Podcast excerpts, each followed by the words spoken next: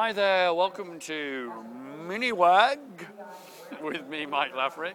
And on Miniwag, I have Gabrie van Zanten of Gabe's Virtual World. Recently, we launched a website with the whole kind of sexy Bond lady thing going on. So check it out. I thought if the content isn't worth remembering, at least the layout. Yeah, remember the sexy lady. Yeah. The sexy lady. Whoa. So there's been announcements this week about vSphere 5.1, announcements on inducing computing, announcing that VRAM licensing is no more, that customers qualify for free upgrades to the cloud suite. Out of all those different announcements, what was the one that really stood out for you? Well, most announcements I knew, the licensing is good.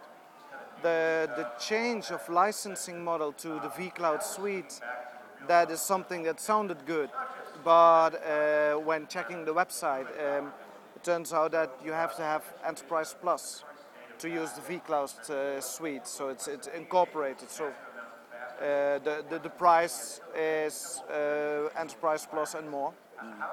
But I like it that they are now moving into or back to one socket is one license, and you don't have to fiddle around with VRAM anymore.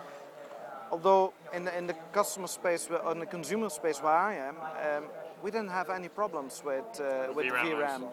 No, because people first often forget that's not the physical RAM, but it's the virtual RAM. How much you allocate. And well, with the enterprise license, people already have quite a lot of RAM for small business market. Sure.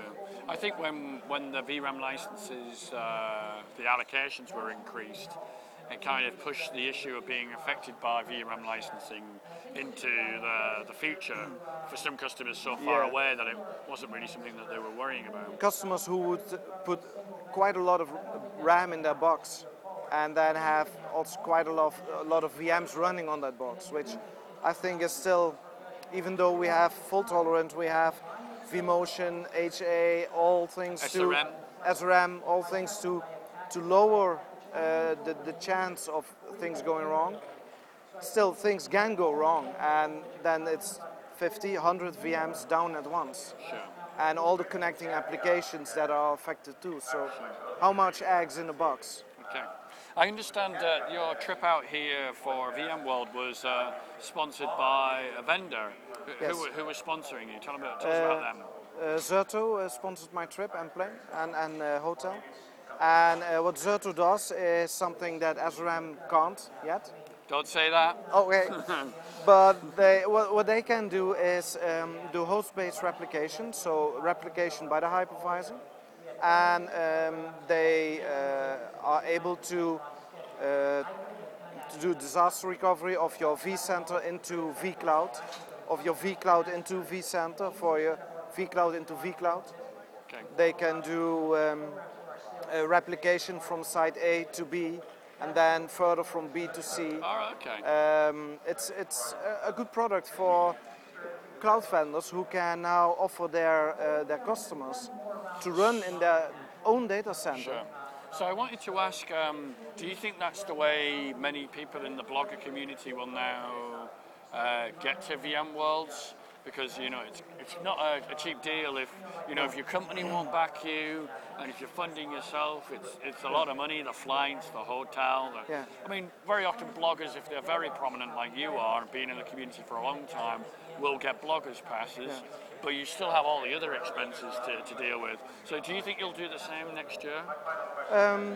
Well, this was offered to me, so I didn't even have to ask around, because didn't even think about it, that would be an option. But I like being here. I like San Francisco.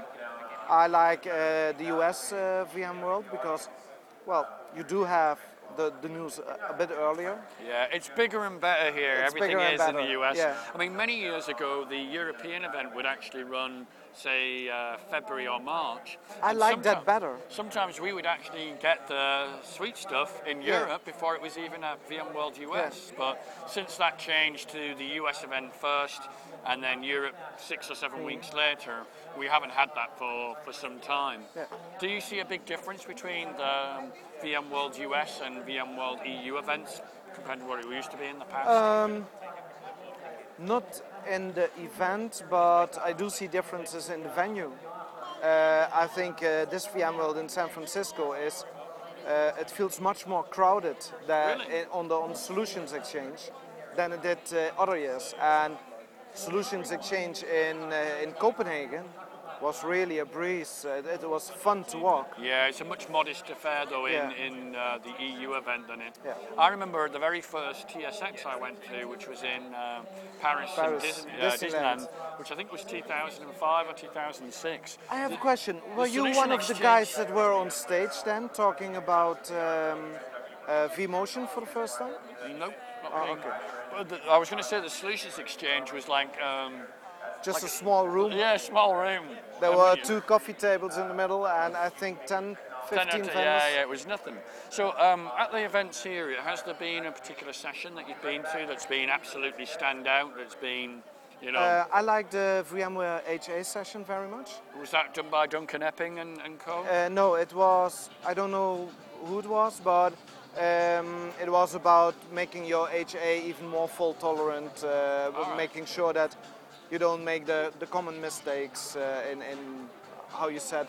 But surely that kind of stuff is familiar territory with the man of your experience. Yes, so I did hope to learn some new things. Yeah. And I actually only had one or 2 small things that thought of that, yeah. It just goes to show that you can always teach an old dog a new trick. Yeah.